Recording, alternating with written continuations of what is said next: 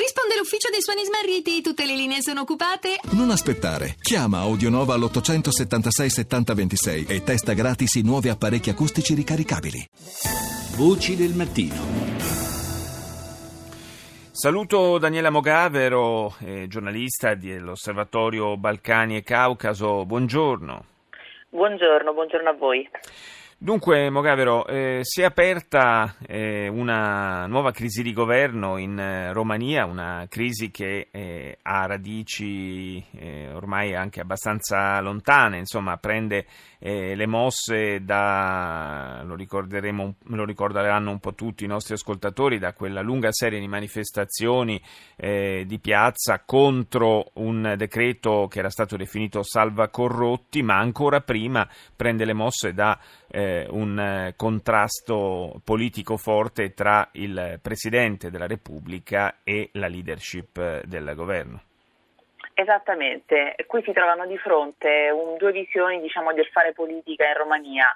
Una che si è presentata come quella nuova, pulita, anticorruzione, che è quella del presidente Iohannis, e diciamo una vecchia guardia che è rimasta sempre lì, che è quella dei socialdemocratici, che però hanno ottenuto la maggioranza alle ultime elezioni di dicembre e quindi hanno tutto il diritto costituzionalmente di governare. Il problema adesso è che il premier Grindeanu è stato accusato di essere troppo vicino a Iohannis e quindi Dragnea, il leader del PSD, gli ha chiesto prima informalmente e poi formalmente di andarsene, facendo dimettere tutti i suoi ministri, aprendo di fatto una crisi politica molto forte, perché adesso è un braccio di ferro tra Grindeanu e Dragnea, che ha chiesto, Grindeanu ha chiesto a Dragnea di dimettersi. Se si dimette lui mi dimetto anch'io, e altrimenti si creerà una vera impasse, perché il Presidente della Repubblica, Iohannis, non può nominare un nuovo primo ministro se Grindeanu non lascia il suo posto. Certo, è una situazione complicata che potrebbe a un certo punto sfociare in nuove elezioni anticipate? Questo non è molto chiaro, perché i socialdemocratici hanno comunque la maggioranza in Parlamento insieme ai loro alleati liberaldemocratici. Il problema molto grosso invece è quanto è emerso ieri sera dalle parole di Grindeanu, cioè Grindeanu è esautorato dal suo partito con una mozione di sfiducia in arrivo per lunedì, ha detto che invece lui già comincerà a parlare con delle persone che gli hanno detto di voler continuare a lavorare con lui, e quindi potrebbe essere che Grindeanu formi un governo.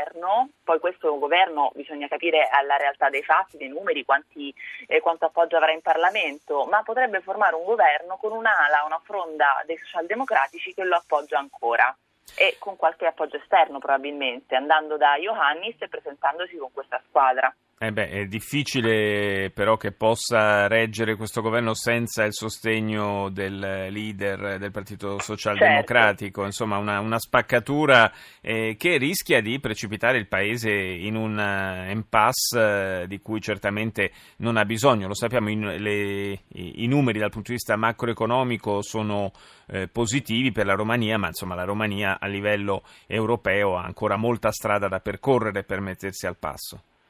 Sicuramente quello di cui non ha bisogno la Romania in questo momento è un'altra crisi politica, delle altre elezioni e un altro momento di instabilità. Questo lo dicono i dati e lo dicono soprattutto gli investitori internazionali, che hanno chiesto anche al governo a firma socialdemocratica all'inizio di gennaio di avere stabilità, di avere riforme, di avere un paese che può accogliere gli investimenti, che sono veramente tanti anche e soprattutto dall'Italia. E quindi il richiamo di ieri del presidente Iohannis alla responsabilità a questi partiti, prendersi loro la responsabilità di risolvere questa crisi è molto importante, quindi sicuramente il progetto di Grindeanu è molto difficile da realizzare, però denota il fatto che comunque non esiste una sola visione all'interno di questo partito, sì. E quindi la prima lotta vera è quella all'interno dei socialdemocratici per il famoso salvacorrotti, come dicevamo, perché Dragnea non ha perdonato a Grindeanu il fatto di essersi piegato alle manifestazioni, che ricordiamo furono imponentissime, e di aver ritirato questa norma che gli avrebbe permesso eventualmente di prendere il suo posto come primo ministro. Certo, grazie a Daniela Mogavero per essere stata con noi stamani.